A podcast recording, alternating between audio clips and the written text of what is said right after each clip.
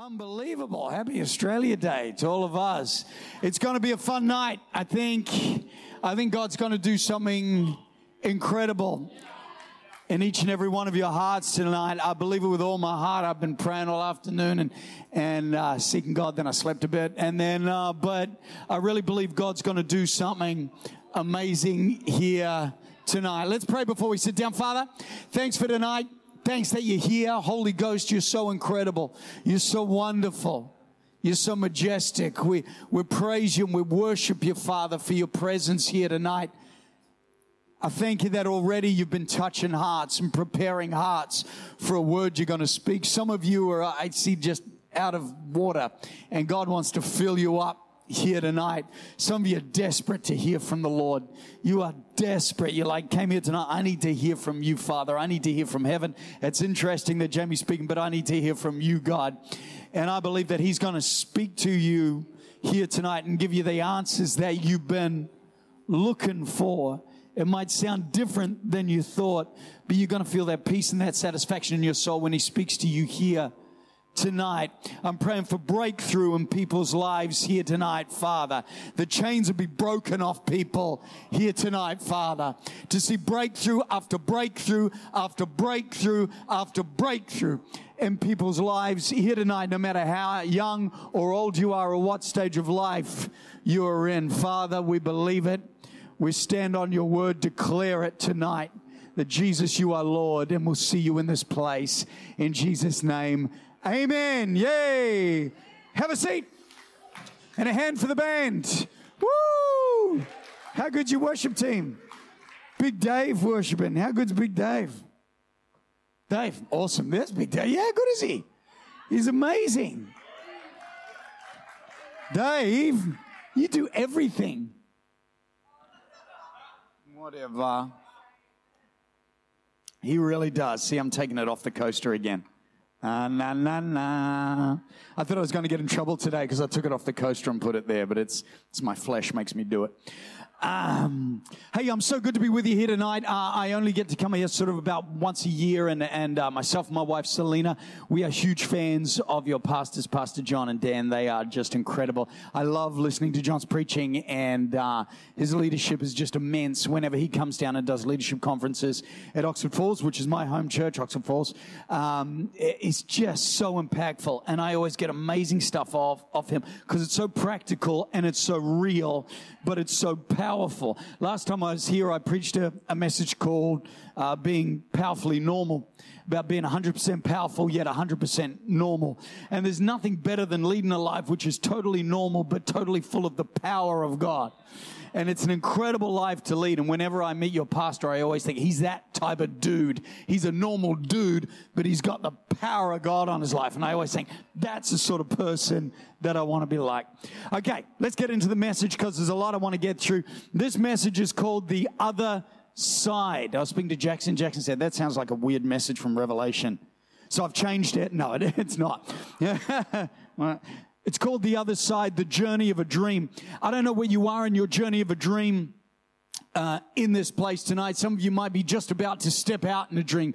You feel like God's spoken to you and you're about to step out and embark on something that you believe God's really spoken to your heart about. You believe it's like the gift on the inside of you's got a glimpse of what it could produce and you really want to stretch it and see what you can do in life. Some of you have already stepped out and you got stuck somewhere somehow and you sat down and you need to get back up again. You're not exactly sure how to do it. If not all of that makes sense, get the messages from this morning and it'll make a lot more sense for you. Some of us have had so many ups and downs that we think that God has kind of forgotten all about us now and we're past it. Let me tell you, the reason that God doesn't seem to be doing anything in your life is not because He's finished with you. It's because He hasn't even started with you yet. And there's still a heck of a lot more to come in God. I've found this out the hard way. God never finishes. He's always got something new. He's always got something fresh. God's amazing like this. Get the messages from this morning if you weren't here. God is always waiting for you to get up because He's got something new and He's got something fresh because there's always somebody that He needs to touch in this world and He's willing to use someone just like you and me to do it. Is that all right? Good stuff. This message is called The Other Side, The Journey of a Dream. It's in Mark 4. We'll start in 35. that day when evening came, Jesus has just been preaching to a bunch of people beside a lake. Gee, that sounded like a shriek, didn't it? Ah! Kids' church, bless. Uh, or was that young adults? That's even worse. That somebody just got that new giant Nerf gun and shot someone in the head. Ah! Bless. You pray for them. That day when, when evening came. So Jesus has just been preaching by a lake to a bunch of people. And that day when evening came, he said to his disciples, Let's go to the other side. Oh. Sometimes it's what Jesus doesn't say, which is just as powerful as what he does say. And by saying, let's go to the other side, he was, always, he was also saying, guys, let's leave this side. Here's a revelation. You got to leave somewhere to go somewhere. And some of us God has spoken to, and He said, Let's go to the other side. And we're like, Yeah, let's flip and do it, God. I'm on fire. Let's go to the other side. And He's like, Let's go. And you're like, Yeah, let's do it. And He's like, Well, let's go. And you're like, I am. And He's like, You got to leave this side to go to the other side. And you're like, What? You see, if I didn't leave Sydney, I couldn't come to Kawana Waters. I don't care how called I was, how gifted I was, how much vision I had, how many goals I had, a dream wheel, whatever it was. I could never come to Kawana Waters and left, unless I left Sydney. I know I'm really dumbing this down for you, but you got to leave somewhere to go somewhere. And God's been speaking to you about going somewhere, and now you need to leave some where first. I always like to tell that story of the monkey. Anyone heard me tell the story of the monkey in some parts of Africa? They catch monkeys by getting a big log and they hollow it out and they put a little bit of sugar in there and they put a little hole there and they make the hole big enough that a monkey can slip his hand in to grab the sugar, but they make the hole small enough that when he makes a fist, he can't get his hand back out. So the monkey goes, puts his hand in, grabs the sugar and can't get his hand out. And now he's freaking out. And the tribesmen, all they need to do, they jump out of the bushes and they walk over and they grab the monkey and they put the monkey in the bag and do whatever you do. Make monkey stew or whatever. The crazy thing is, they know the monkey will never let go of the sugar. It will hold on to its detriment. And the monkey, this, this is great. If you I saw a video on it the other day. The monkey thinks that the tribesman is his problem. So he's got his hand on the sugar, not letting go of this thing, and he's hissing and scratching and. He doesn't realize that this thing that he's holding on to is the problem. This is the thing that's got him stuck on one side. If he just realized that the tribesman is not his problem, but this piece of sugar that he's got his hand on is the problem, he could just let go. You could almost feel that in the spirit, couldn't you? If he'd let go, he could slip his hand up and he's way free. Jesus said, Let's go to the other side. You got to leave anger if you want peace. See, you got to get into a boat. I'm sorry, it's been good. It's been fun, anger. It's been great. We had some good times, didn't we? Did we have some good? But I got to go. I'm going over to peace instead. You got to leave doubt if you want faith. Jesus all the time. Why'd you doubt? Just have faith. Why'd you doubt? Just have faith constantly. He's like, leave doubt. Just leave it. Don't make your life full of doubt all the time. Make it positive all the time. Yeah, it's going to work out. Everything's going to be good. You got to leave doubt. You got to leave comparison if you want to go to contentment. Oh, we don't want to go there. Do we want to go there? The Bible says in Hebrews to run the race marked out before you. The Bible suggesting that people living our lives, it's like lanes in a running race in the Olympics. And the Bible, in the way it words this, is almost suggesting that you can go on your mark, set, go. And you can start running your race. You can start living your life. And then for some bizarre reason, I know it's no one in this church, but probably in another church down in Sydney, you would actually start to look in other people's lanes at other people's lives and go, why the heck are they so far ahead? This is ridiculous. I think they're manipulative. That's the sort of person, that's what they're doing. Why does nobody notice this? It's ridiculous. That's how they're getting so far ahead in church. See the way they talk to the pastor? It's this is crazy. And the Bible's suggesting in so much saying to run in your own lane, that not only would you look in other people's lanes, that you would actually gung gung, get into someone else's lane.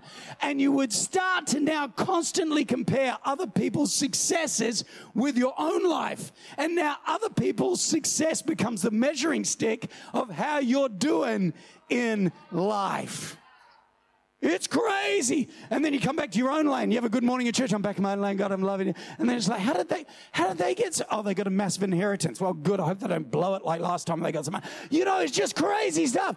Everything just gets handed to them. Oh, and then they're in, oh, God, you don't hand anything to me. Don't you hate Facebook? I can be sitting down watching a movie, having a good night. My wife will be sitting there on her phone and she go, looks to me and she goes, they're in Bali again. You know, just like, and I'm sitting down having a good night watching a movie, and all of a sudden I'm like, What do you mean? She just hands me the phone. I look at the phone, I'm going, That's the first trip. And she goes, It's a different hotel. And I look at her and I'm like, Oh my gosh. We haven't been away for years. What's wrong with me? Shouldn't have had three kids because then it's too expensive to go away. Should have only had two kids. It was your idea. All you got is crazy stuff going on in your life, comparing your life to other people. You got to run the race marked out before you you got to leave it. Comparison. See ya. It's been good. It's been fun comparing my life to everyone else for a while, but I got to go. I got to go to contentment in my life. You got to leave somewhere to go somewhere. Sometimes it's not what you're willing to go for that's stopping you, but what you're not willing to let go of. I tell this men's conferences all the time switch it off. One button can change your life forever. Just one phone call, one thing, just walk away. Sometimes 20 seconds of insane courage can change your life forever. Situations you walk out of. Amazing.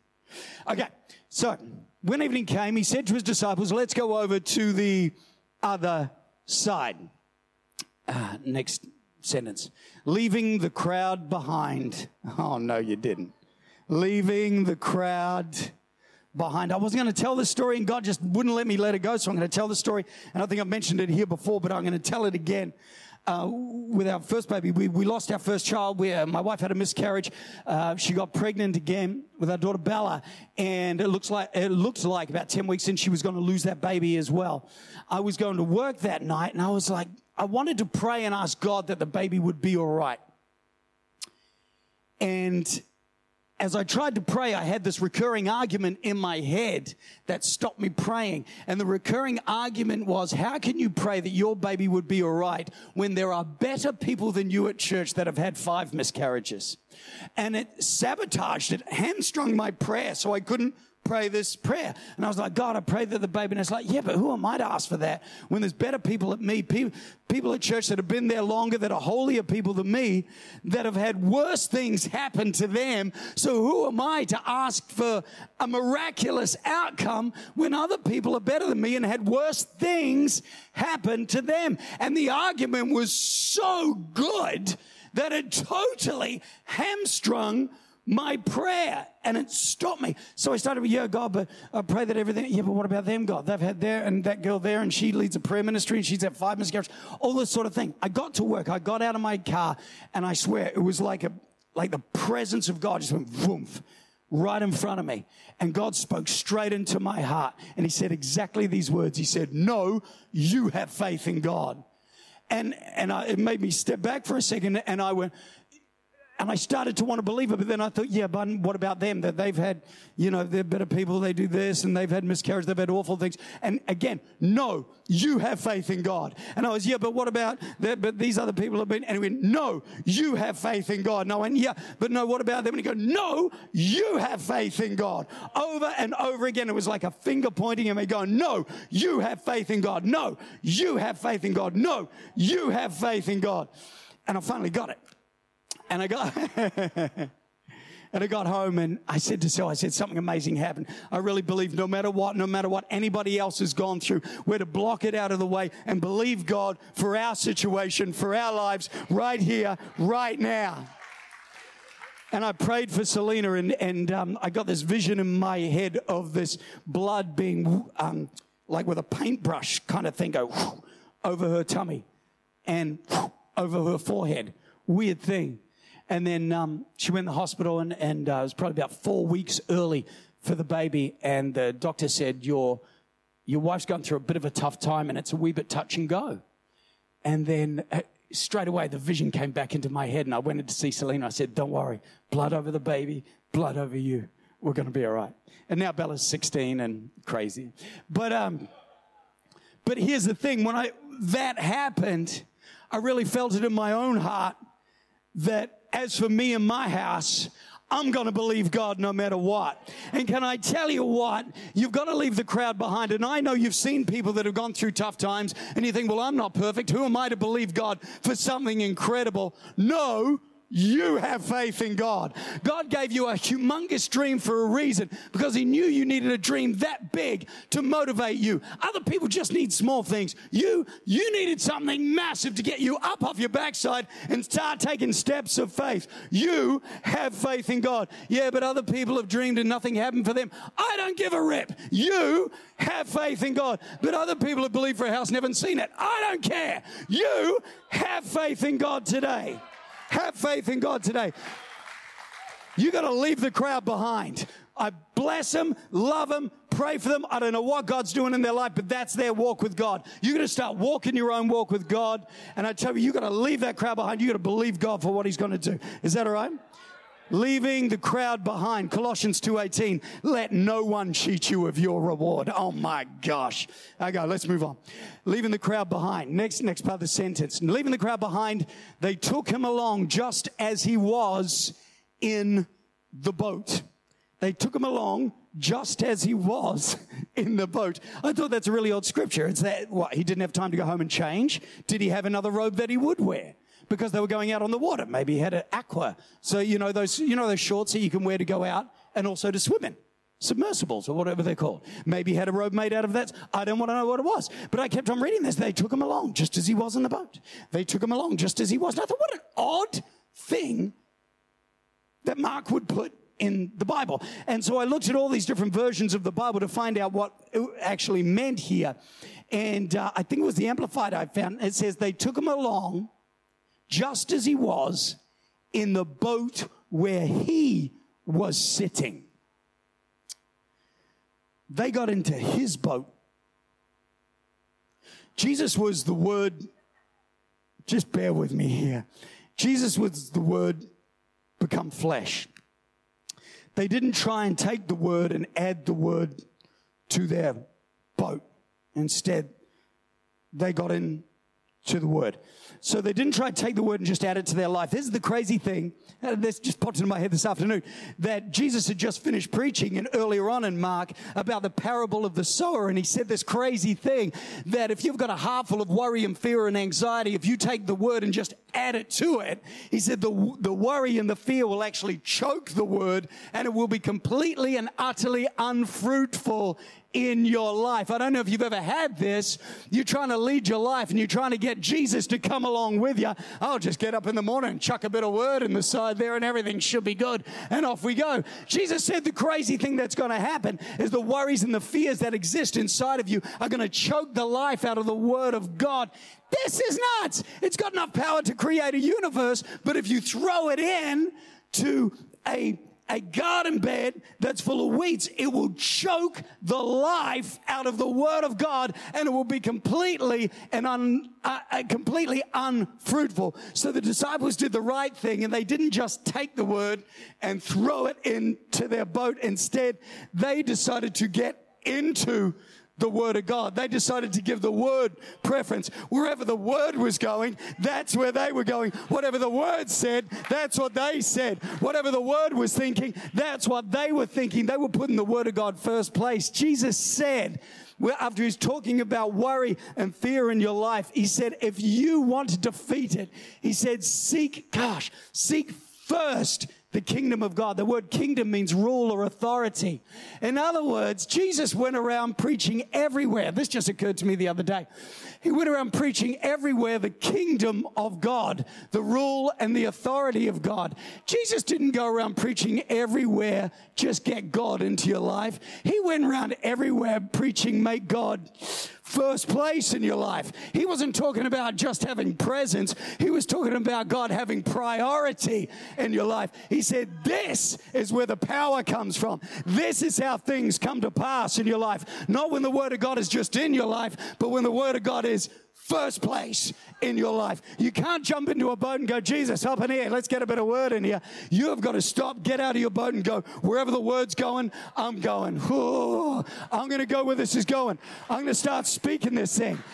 If the word of God, this is going to sound like heresy, but it's a word of God. If it ain't first place, it's no place. If it doesn't have all power, it has no power. This is crazy stuff. That's why Jesus went everywhere preaching the authority of the kingdom of God, the rule of the word of God in your life. He said, because if you seek it first, if you put it first, all these things will be added to you as well. My God, that's crazy, right? So, they got into his boat, and then a furious squall came up, and the waves broke over the boat. A storm broke out. Who would have thought? They put the word of God first. They stepped out in faith. They heard God. They left one side to go to another side. They left it all, believing God for great things. And then a storm came up. A storm in the will of God? Why? An Australian God on Australia Day weekend. A storm? Giants in the promised land? What? Here's a revelation. I'm going to make this really, really clear. There's storms in the will of God. There's giants in the promised land. Is that all right? The Israelites got to the promised land and they looked over and they went, Hey, God, it's full of giants. And God went, Yeah. That was it. There's giants in the promised land. It's part of the deal. This is what I reckon. I reckon the devil works flat out all the time trying to get into our heads saying this one thing, this accuser of the brethren, this liar says this one thing there's something wrong. Gosh, there's a storm, there's something wrong. A storm in your life, you've done something wrong. Really? There's a giant in your world you've got to defeat, something wrong. 10 years for your dream to come and pass, there's something wrong. 20 years for your dream to come to pass? Oh, there's something wrong. You're not out of debt yet? Oh, there is something wrong. Not married yet? There is something wrong. Can I tell you, there is nothing wrong. There is absolutely, positively nothing wrong. It's just a flipping storm. It's just a flipping giant. You need to take the word of God out and defeat this thing and speak to this thing. Here it is. Imagine this. There's something wrong. There's something wrong. He Tried, that's what he said to the, the Israelites going into the promised land. There's giants. There's something wrong. They said, Oh, there must be something wrong. We've messed up. We should have got here earlier. Blah, blah, blah, blah, blah. So they didn't take the land. It's crazy. There's something wrong. But there isn't something wrong at all. Uh, bear with me, bear with me. There's a storm. And they're thinking there's something wrong. Let me move on. I forgot where I was going with that. Did we get that all right, though? Something fabulous I was going to say. I totally forgot. Teresa, help me out. No idea? Doesn't matter. A furious squall came up and the waves broke over the boat. Absolute huge storm. There was something wrong. So that it was nearly swamped. Oh my gosh. I was just thinking of this. I'm going to go back to that because it's popped back into my head. Imagine if the storm wasn't actually the situation you're going through in life. Imagine if the storm was actually your perception of the problem. Imagine if the giant wasn't actually the physical situation that you're facing, but really the giant was your perception of the problem. What I'm saying is that the problem isn't really the problem. Your attitude to the problem is really the problem. And God wants you to deal with this. This is the cool bit. They come, the, the storm, water coming over the boat. Jesus is asleep in the boat. This goes to prove it. Storm in your head. Jesus was asleep in the boat. Faith sleeps, sleeping on a cushion. The disciples woke him and they said to him, Teacher, don't you care if we drown? He got up, he rebuked the wind, and he said to the waves, Quiet, be still. This is what makes me think that perhaps the storm that God's talking about here is more to do within our heads than it is to do with the situation. The storm that there's something wrong. That's what God wants to deal with here tonight. Because I've heard a lot of people preach about this, you know, what you should do with a storm in your life, speak to it or don't speak to it, that kind of thing. Imagine if Jesus was actually giving the disciples a bit of a whiteboard demonstration on how to deal with a storm on the inside of your mind. Because with a boat, it doesn't matter how much water is on the outside of a boat, it's only water that gets on the inside of a boat that will sink it. And maybe Jesus was telling these guys, this is how you deal with a storm on the inside because 13 of us have got a storm on the outside, but only 12 of us have got a storm on the inside. He's like, I've been fast asleep because I know we're going to the other side. Watch this. I'm going to calm the storm. And he goes, Quiet, be still.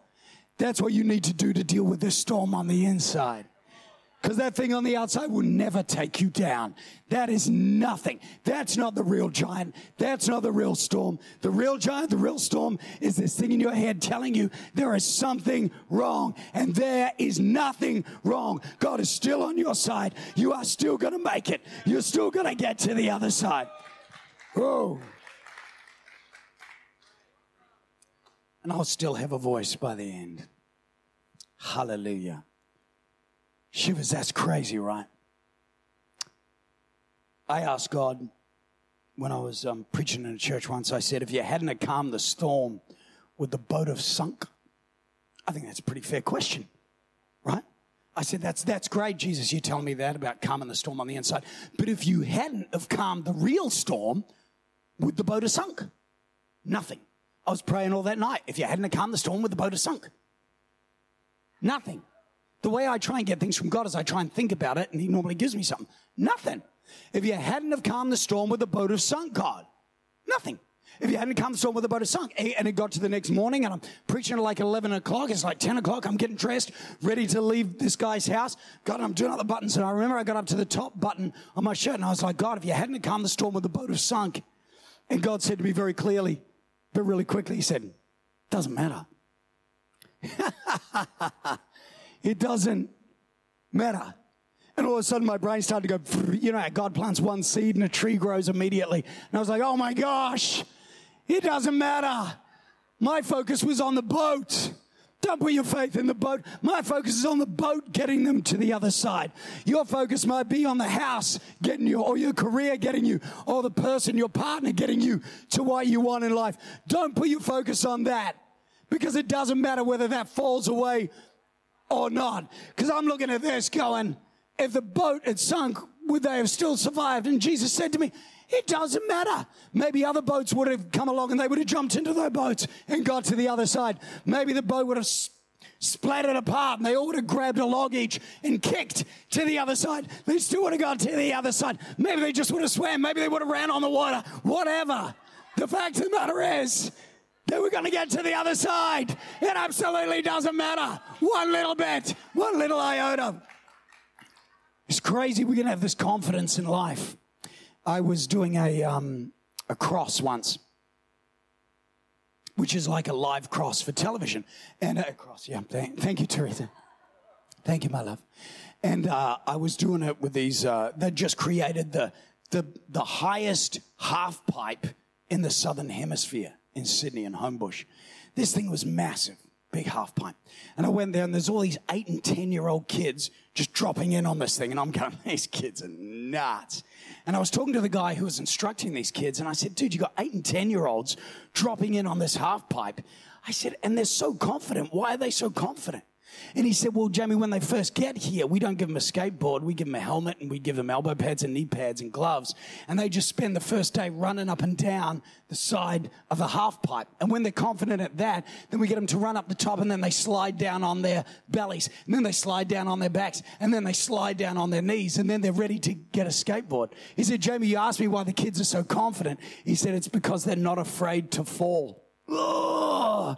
And then I got home and I started reading about, I started doing a study on all the scriptures. Paul saying, I'm confident of this. I'm confident of that. I'm confident that nothing can separate us from the love of God. I'm confident that all things work together for good. I'm confident that he who started a good work in you will bring it through to completion. And it struck me that the source of Paul's confidence was not his perfection, but in God's unfailing power. So Paul, wasn't confident because he thought he'd always get it right. Paul was confident because he knew it didn't matter if he got it wrong. So if the boat exploded, if he made some wrong decisions in life, if he chose the wrong way to go and he didn't get it quite wrong, if things took longer than he thought, it didn't matter because God was still gonna get him there no matter what to the other side. That's crazy, right? Yeah, give the Lord a hand. It's awesome. Let me finish up the other side. And then they did, they got to the other side. What's on the other side? The journey of a dream. Why did Jesus want to go to the other side anywhere? They got there, and there was this crazy dude there. The Bible doesn't say what happened to him, it just says that it separated himself from the people he loved and the people he grew up with. So I guess for a man to live with that kind of regret and that much shame, I can imagine the sort of things that maybe he'd done. And for whatever reason, he now lived totally separate. And the only answer that the people had in the village would be to go and see him and put chains on him. Isn't that crazy? Because as people, our first thought is what you really need is to stop hurting yourself. So they will put chains on him to stop hurting you. So you got to stop drinking, you got to stop smoking, you got to stop doing this, you got to stop. So we, they're pointing a finger and they're saying you got to stop doing all this stuff. That'll fix you up. But that's not what he wanted. The Bible says that he couldn't keep these chains on, he would smash them off every night because he wanted something else, but he couldn't find it. And then the Bible says that Jesus showed up, and one morning he sees this little boat pull up on the, the banks, and he goes running down. It's crazy. Rah, hair, blood, chains. Rah. Imagine the disciples going, Holy moly. And this guy runs down, and he throws himself at Jesus' feet. And Jesus said, Stop smoking. No, he didn't.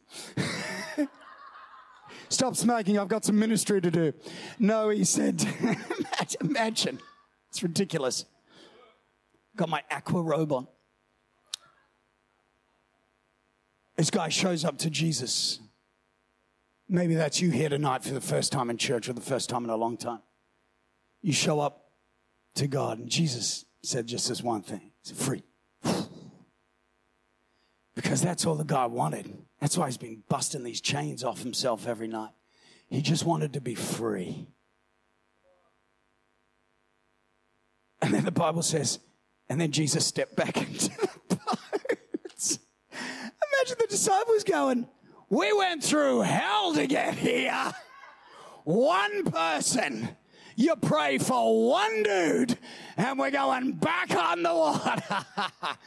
they would have been spewing. It's crazy. Crazy. He sets one guy free, one guy, and then the Bible says Jesus stepped back into the boat. What's on the other side? People. Probably one person. Just one. Just one. I've been to hell and back with some th- certain things in my life. And I've said to God, I think I'm, sometimes I thought I'd chuck it in. And I thought I wouldn't do it for, for fame or fortune or anything like that, God. And then I remember praying for someone once at the end of a service and it broke my heart. And, uh, but, and then I said to God, I do it for people though. I do it for people. Because when you get a chance to touch somebody else's life with the sort of things you've been through or what God's put into your life, it's worth every step of letting go of something, of stepping into a boat, of going through insane storms, of speaking out the word of God when you don't want to. for whatever reason, scratching, getting over to the other side. And there's someone waiting there. Someone that at the end of the day, they just want to be free. They don't have all the answers. And they got people saying you should stop doing this and stop doing that. And you show up, not with all the answers, but with a dude on board. And his name's Jesus. He said, Look, I don't have all the answers, but I, I walk with this guy, Jesus, and he's got power to set anybody free no matter what they've been through or what they're doing. Let's just close our eyes. Father, tonight, we've got a lot of people in different stages of a journey of a dream here tonight, Father. And I believe that you would have spoken to people through certain stages, and some of us here tonight know we need to let go of somewhere. We need to leave somewhere to go somewhere. And there's other people here tonight, Father, that are saying, I need to put the word of God first place, man. I need to spend that first few minutes of every day with the Lord, or the last few minutes of every day with the Lord, or in the surf, or walking the dog, or whatever it is. I need to establish you first place. Because I know that's where things change in my world, Lord. I need to speak to that storm in my head that says something's wrong. The argument that keeps coming up saying, you should have given $200 10 years ago when I took that argument. These ridiculous thoughts that come up and say, you've missed it. It's too late. What a lie from the pit of hell. It's just a giant, it's just a storm in your head. You speak to that thing. Quiet. Be still. So peace reigns in your life. Some of you here tonight, it's just clicked in your head. I've been being ripped off for years. The devil's told me there's something wrong, so I haven't believed for great things. There is nothing wrong. God could not be more proud of you. No time has been wasted with him. Some of you are not sure that you'd have what it takes to touch somebody else's life. Well, you don't, but you've got somebody with you who's got it all, and his name's Jesus.